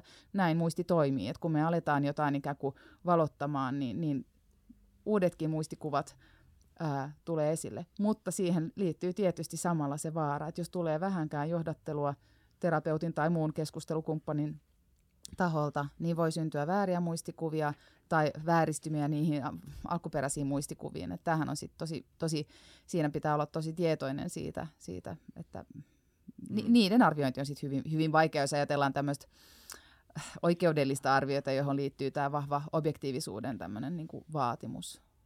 Niin, ja se on jännä, koska nämä muistit kuitenkin elää mm. sen kuulustelunkin ulkopuolella. Mm. Ja, ja e, ei ihminen ole mitenkään vähemmän taipuvainen johdattelulle ennen sitä kuulustelutilannetta tai sen jälkeenkään. Onko tämä totta? Mä heitin tämmöisenkin fraasin jossain jaksossa tässä vähän aikaa sitten, että niin kuin meidän muistit ei ole muistoja niistä tapahtumista, vaan muistoja meidän muistoista niistä, niitä tapahtumista. Päteekö tämä klisee millään tavalla? Kyllä, kyllä mä sanoisin, että tämä on aika hyvin itse asiassa ilmaistu. Ja jos ajattelee, mä kysyn melkein aina, kun mä, kun mä tota, luennoin ihmisiltä, että, että pyydän heitä miettimään omia eh, niin kuin lapsuutensa ensimmäisiä muistikuvia. Mä ehkä tekisin sen teillekin nyt, mutta kun ei ikinä voi tietää, että jos ihmiset haluaa niitä paljastaa. Mä voin. no, käydään käydään vähän muistikuvia sitten. Mitä sä, mikä on ensimmäinen muistikuvasi? Öm, ensimmäinen muistikuva. Öö, mä olin tota saunassa, siis en ollut saunassa, mutta saunan niin ei ollut päällä. Mä olin mun isoisän kanssa öö, ja me leikittiin semmoista niin kuin junaa ja sitten se lauloi jotain lauluja ja mulla oli semmoista niinku kaksi semmoista klaavia ja sitten me olimme niinku klik, klik, klik, sitten vaan käveltiin ja laulettiin ja mä veikkaan, että mun iso, isällä oli tosi hauskaa. no mikä oli sun tunnetila, muistatko sen? Eh, en yhtään. En. Ja, et, Pohdiskeleva, filosofinen. Hmm. Voi olla. Mä, mä, siinä mä kali, niinku, löin niitä klaaveja yhteen vaan niinku, mä tiedän miksi, miksi se oli hauskaa. Mutta mut, mut, mut tässäkin, tässäkin tota, tää on jännä, koska tää on, sä kysyt, tää on mun eka muistikuva. Mm. Mutta mä oon nähnyt tästä videon. Aa, joo. Niin, niin mä en tiedä, onko se oikeasti mun eka Just näin, joo. Niin. Niin mä oon aina miettinyt, kun tätä kysytään jonkun verran, ja mä oon aina miettinyt, että mulla ei oikeasti ole mitään aikaisia muistikuvia. Ja. Siis kaikki sanoo, että kun mä olin kaksi. Mä oon aina miettinyt, että miten, että voit sä oikeasti muistaa, onko joku kertonut sulle vaikka nähnyt videon, koska mä en muista mitään. Varmaan jos oikeasti niin alkaisi nyt miettiä, Joo. mutta tää on, tätä on kysytty monta kertaa, ja ekat muistikuvat on jossain niin neljä-viisivuotiaasta. Ja no mä tiedä, sehän onks... ei ole kovin myöhäistä. Ei, ihan, okay. ihan realistista. Kun moni aina heittää jo kaksi vuotta, mä sanoin, miten hyvä muisti teillä on tai mikä tämä juttu on. Kyllä, et, mä oon sun kanssa ehkä vähän samoilla linjoilla, että kaksi on aika varhain. Mutta mut se, tämähän on just tätä, että muistaako sen videon tai valokuvan tai sen, mitä on puhuttu. Niin, että vanhemmat on puhunut niin. mulle siitä. Että... Ja onko se sitten niin, että sulla on ihan aitoja muistirippeitä ja niitä on ylläpidetty ja ehkä niin on lisätty asioita, sen, tai että sä muistat nyt sekoitusta siitä sun omasta kokemuksesta ja siitä videosta, vai onko se niin, että se video on korvannut sen alkuperäisen kokemuksen, mutta nyt se on niin kuin sä oot sisäistänyt sen omaksi kokemukseksi. Ja sitten tämä just, että mi, miltä ajalta nämä muistikuvat on, niin eihän meidän muisti ollenkaan rakennettu sillä tavalla, että se siis vuodet ja tämmöistä kalenteri, sehän on tosi myö, ihan uusi keksintö. Meidän muisti on niin kuin luolamiehen ajoilta. Eli, eli ei se kalenteri ollut ollenkaan se, että missä niin. kronologisessa järjestyksessä asiat tapahtuvat, vaan meidän muisti on kehitetty sitä varten todennäköisesti, että me pysyttäisiin hengissä, että mm. me vältetään vaaroja ja se selittää kyllä sen, sen trauma reaktio se, että me vältetään, tämä välttä, välttäytymiskäyttäytyminen, mistä puhuin, ja myös tietysti lisääntyminen on, on sellainen, mitä me ajetaan.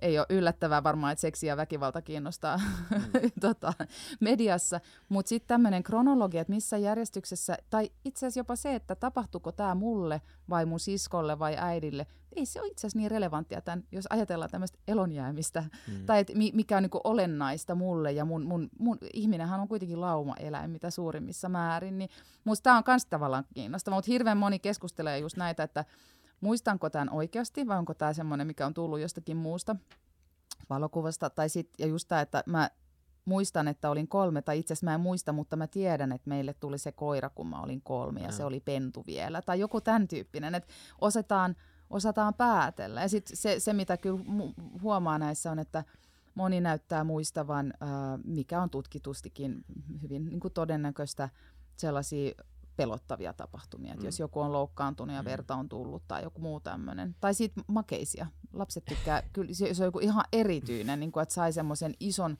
suklaa jäniksen tai mikä, mistä mä nyt on kuullutkaan, niin, niin sellaiset, niin kuin, että se oli ihan huikea juttu. Ja mulla ei enemmän muistan tosi paljon Jenkeistä, kun muuttiin sinne hetkeksi, kun mä olin viisi tai ja, neljä tai ja. viisi. Sieltä on ihan valtava määrä muistoja, ehkä varmaan sen takia, että on muuttunut niin paljon arkia ja, ja jotenkin, se on jotenkin semmoinen vedenjakaja Joo. helposti omassa muistissa. Ja tosi vaikea muistaa asioita ennen sitä ja tosi paljon muistoja siltä ajalta, Joo. mikä on jännä. Joo. Et, tuota, Joo. No mulla on kanssa, mä asuin Pariisissa 3-5-vuotiaana ja sieltä on niinku useita ihan, ihan selkeitä muistikuvia.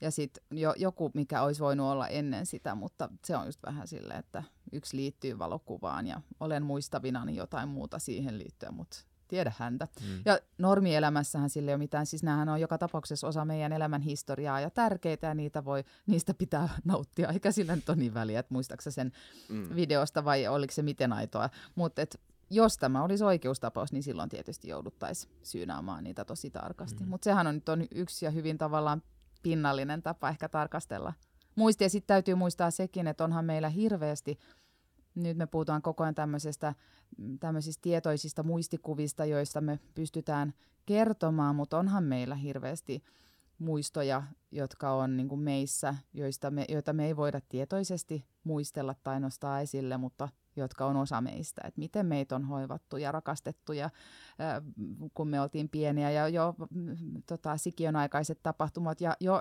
edellisten sukupolvien tapahtumat on jollain tapaa meissä. Sitten mennään taas ihan ihan uuteen muistiin liittyvään aiheeseen, mutta et, et onhan tavallaan tämä tämmöinen tietoiset muistikuvat, niin se on kuitenkin vain ihan yksi rajallinen osa. Mutta tietysti se on se, mitä oikeus psykologina tarkastelee, koska ne on ne, mitä käsitellään oikeusprosessissa. Et onneksi ei voida, voida hirveästi prosessoida jotain sikiön aikaisia kokemuksia. Joo, se on ehkä hyvä.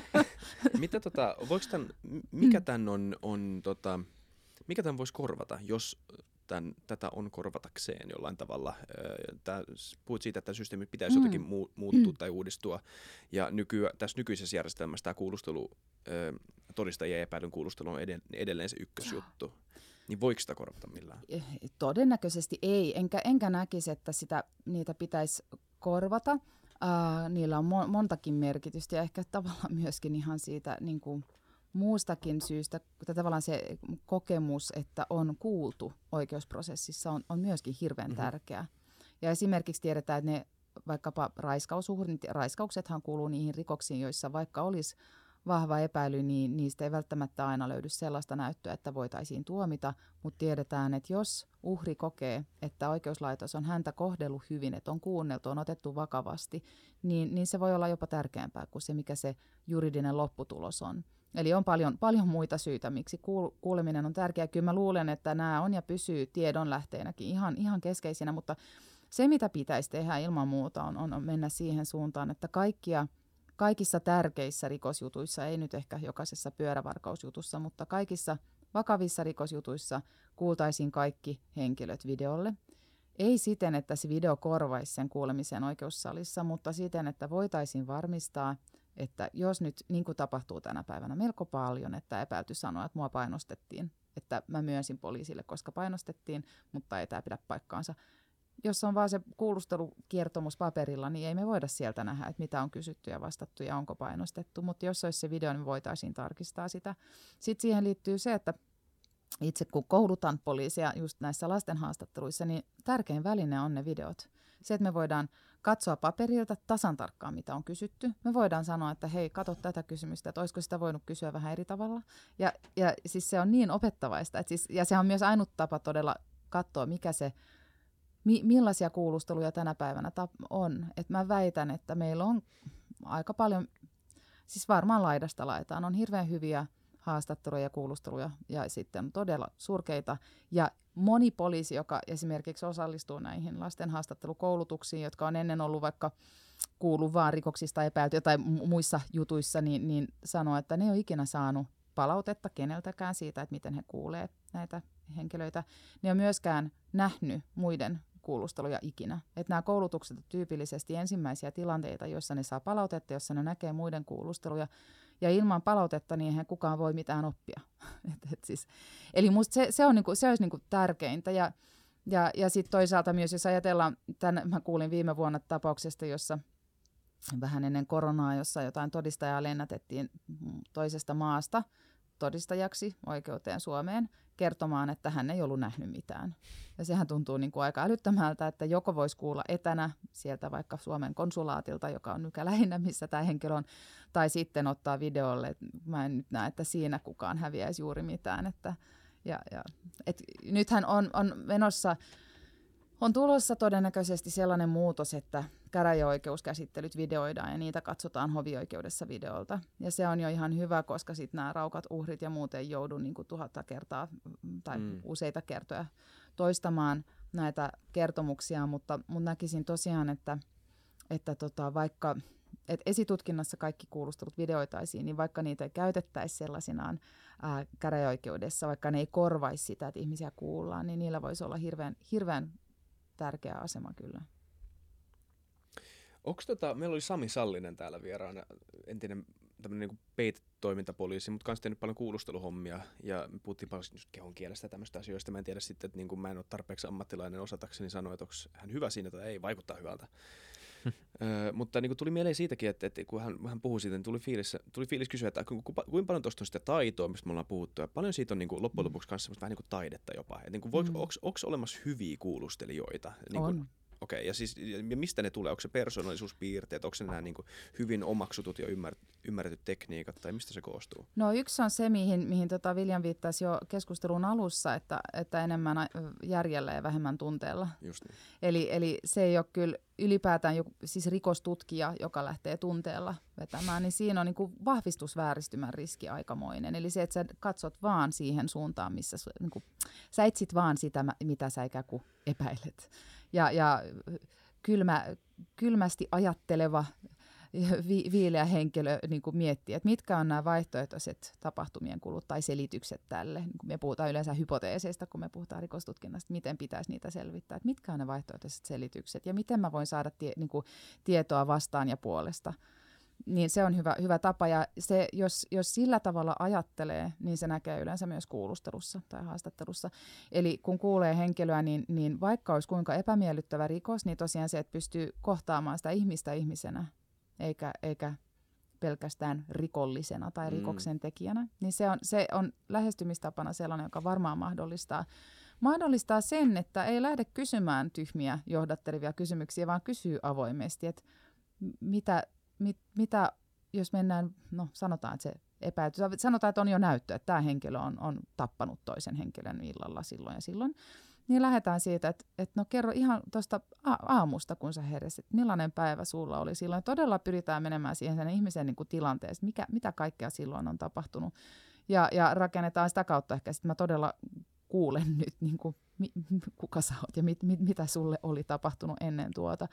Ja se mahdollistaa varmasti myös sen tilanteen ymmärryksen. Ja toinen asia on kyllä se, että ää, tietysti siis ihmisillä on hyvin eri sosiaalinen äly, ja sitä on vaikeampi opettaa. Että et tämmöiset niinku kysymysten asettelut ja jopa tämä ajattelutapa, mm, niin niitä voi opettaa ja opetella.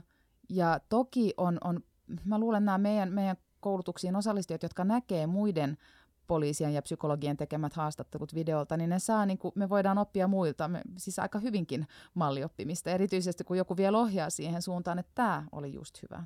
Eli esimerkkinä vaikka teini-ikäiset, jotka on näissä oikeusprosesseissa, voi olla melko vastahakoisia välillä, ne ei halua puhua yhtään mitään. Ja yksi semmoinen tapa, mikä on osoittautunut aika hyväksi, on se, että, että poliisit sanoo, että joo, että sulla on kaikki oikeus olla hiljaa, että mä en aio sua missään nimessä pakottaa puhumaan yhtään mitään, mutta olisiko ok, jos mä kysyn sulta vähän, vähän niin kuin taustatietoa kuitenkin. Ja tällainen lähestymistapa harvoin sitten aiheuttaa sen, että tämä kuultava sanoisi, että ei, vaan, vaan se, se jotenkin... Se vie sen kapinallisuuden pois Se vie, siitä joo. Niin. Ja tässä näkyy kyllä tosiaan sit taas huonoja esimerkkejä. Että kyllä jossain määrin poliisilla voi olla tällaista ajat, ajatusta, että – että nämä epäilyt aina kiistää. Jos sillä asenteella lähtee kuulemaan, niin se on melko selvää, että siitä tulee semmoinen mm. vastakkainasettelu. Niin, kukapa ei kiistäisi. Ja sitten toisaalta, että jos ajattelee, että jos ymmärtää, että tämmöinen öö, ärsyttävä nuori, joka on niin kuin todella, tähän voi olla välillä hyvinkin silleen, miten mä sanoisin, käyttäytyä huonosti ja poliisia saattaa ärsyttää, että en, mä olin nuori, niin kyllä poliisia arvostettiin, että mitä tämä nyt on. Niin, niin jos kuitenkin on oppinut ja sisäistänyt ja ymmärtänyt, että nämä teinikäiset on oikeasti aika lapsia sisällä usein ja voi olla todella niin kuin jä, lähinnä jännityksen tai hermostuneisuuden merkki ja kohtelee niitä lempeästi ja hyvin, ei lässytellen, vaan silleen niin kuin ihmisenä ihmiselle, niin kyllä se yleensä toimii. Kyllä, ja ihan varmasti. Netflixissä on hyvä sarja, joka kaikille, joita kiinnostaa hyvät näyttelijät ja merkitystä kuulustelut kanssa. On Criminal UK-niminen sarja, niin suosittelen sullekin. Se on no. ihan viihdyttävää. Siinä on just näitä ääritapauksia. Siellä on joku semmoinen epäilty, joka sanoo vaan no comment kaikkeen koko tunnin, niin sitten ne keksii jonkun tavan. Ja sit se on aika viihdyttävää. No niitäkin näkyy, ja toki sitten jos henkilö kiistää ja sanoo, että hän ei oikein puhua ja pysyy siinä, niin välillähän on tilanteita, mm. että sitten näin se, näin se sitten on. Entä kidutus? Niin, mitä Toi, siitä? Toimiiko se kuulustelu? Tai, tai siis niin kuin voidaan, kirjoitustakin voidaan, tota, siitäkin voidaan, tota, tietenkin se on Suomessa laitonta, niin sitä pitäisi tehdä, mutta niin on esimerkiksi tämä waterboarding esimerkiksi Khalid Sheikh Muhammad tota, Amerikassa joskus aikoja sitten ja siis Bushin aikakaudella mm. ja siitäkin tuli paljon kiistaa siitä, että tuleeko tästä niin kuin oikeasti totuudenmukaisia tota, öö, epäilyn ja todistajien tota, lausuntoja? Sekä että varmaan. Voi tulla oikein, tästä voi tulla täysin väärin. Et kun, siis, jos kidutetaan, niin varmaan kuka tahansa tunnustaisi melkein jotakin tai mitä tahansa. Niin. Et, et siis siinähän on se ongelma, että sä et sitten enää tiedä, että mikä on, mikä on totta vai, tai mikä ei. Joitakin asioita tietysti voi tarkasta, tarkastella, jolloin voi olla, että näkyy ne tapaukset, jossa on niinku tullut jotain oikeata niin. tietoa esille. Mutta kyllä siinä on tietysti hirveän iso riski, että, että tulee väärääkin tietoa. Ja sitten tosiaan onneksi sivistyneissä maissa tämä on niin kuin täysin oh, kiellettyä, mutta täytyy sanoa, että vaikka siis tämmöinen kidutus on täysin kiellettyä, niin, niin välillä ö, kuulee kyllä meilläkin kommentteja, jotka on jossain määrin huolestuttavia siitä, että jotakuta pidetään hyvin pitkään koppihoidossa tai että kuulustelut on hyvin pitkiä tai että käydään yöllisiä keskusteluja siitä, että milloin pääsee vapaalle ja miten tämä mahdollisesti liittyy siihen, että kertooko jotakin vaiko ei.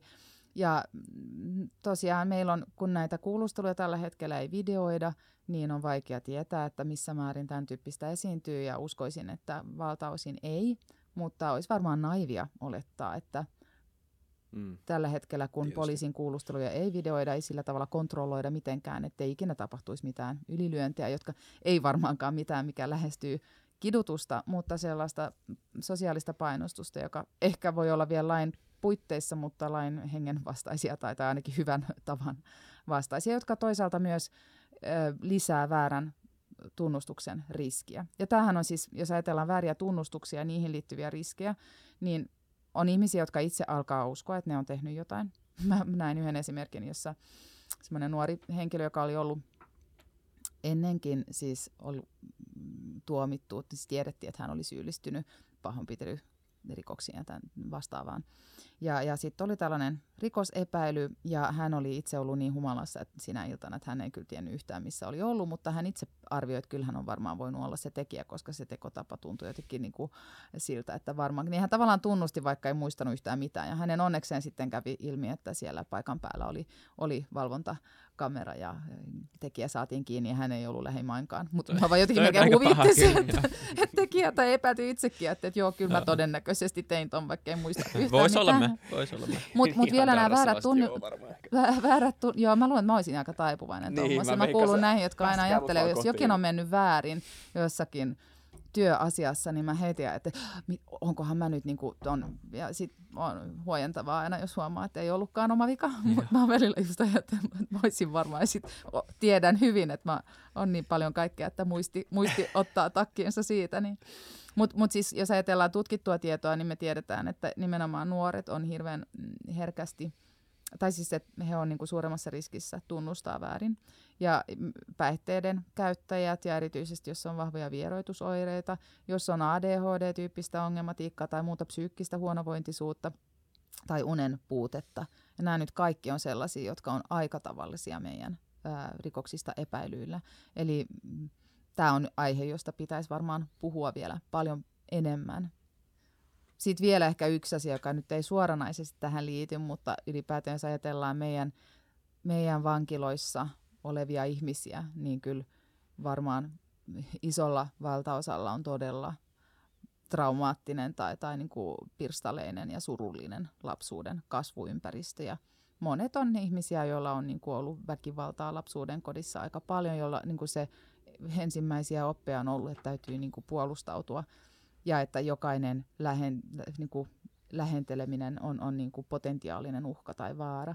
Niin, niin tämä on vähän tämmöistä, niin kuin, tähän päästään nyt aina melkein, kun näistä aiheista puhutaan, mutta se itselläni on vaan vahvistunut vuosi vuodelta, tai että miten, miten paljon näistä rikoksista voitaisiin todella ennaltaehkäistä, jos, jos kaikista ihmisistä pidettäisiin huolta, jos kaikissa lapsiperheissä olisi asiat mahdollisimman hyvin. Ja, ja tähän me voidaan yhteiskunnallisesti Kyllä. vaikuttaa. Hyvään suuntaanhan me ollaan menty, että onhan väkivaltarikollisuus vähentynyt Suomessa ja on paljon, mikä on mennyt tosi hyvään suuntaan. Eli niin. jatketaan sitä hidasta ja hyvää työtä ja nämä tämmöiset yksittäiset Koskelan kaltaiset tai Vilja Erikan kaltaiset tapaukset nostaa aina keskusteluun semmoista, niin kuin, että mitäs nyt nykypäivänä, mm. nykynuoret ja nykyvanhemmat, mutta nykynuoret ja nykyvanhemmathan pärjää ja voi ja toimii paljon fiksummin ja paremmin kuin kuin, kuin aiempina vuosikymmeninä. Eli. Joo, kyllä. Ja siis siis sekoittuu niinku selkeästi kaksi elementtiä siitä, että niinku, tieten, tietenkin se moraalinen velvollisuus on tekijällä, eikä se niinku mm. niinku siitä mene minnekään, mm, vaikka niinku tilanne olisikin surullinen. Mutta se, mut se, mut siis, mut siis tämä elementti mm. sekoitetaan siihen, että,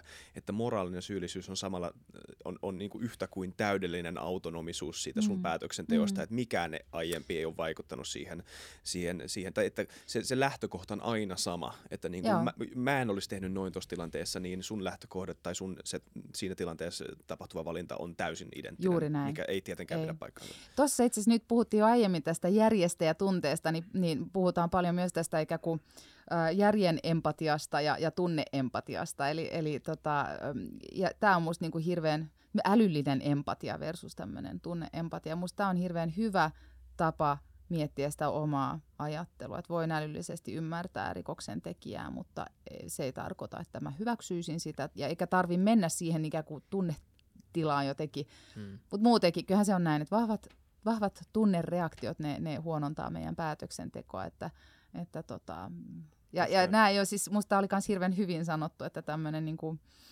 miten minä olisin toiminut, niin ehkä mulla on vähän eri lähtökohdat kuin, kuin sitten henkilö, joka on syyllistynyt vakavaan mm. väkivaltarikokseen. Nimenomaan. Se ei ihan riitä vielä.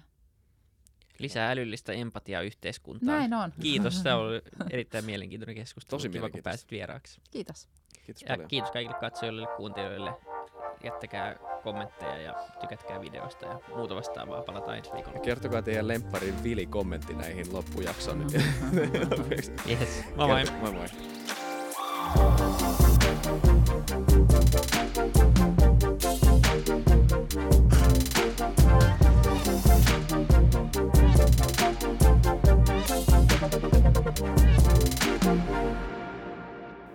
Kiitti kaikille kuuntelijoille, yhteistyökumppaneille ja FutuCastin koko tiimille.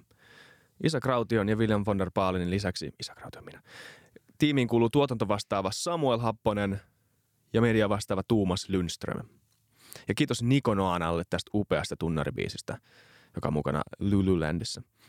Seuratkaa mitä somessa nimimerkillä FutuCast, millä tahansa podcast-alustalla ja niin ja saa arvostella. Mielellään. Thanks. Moi moi.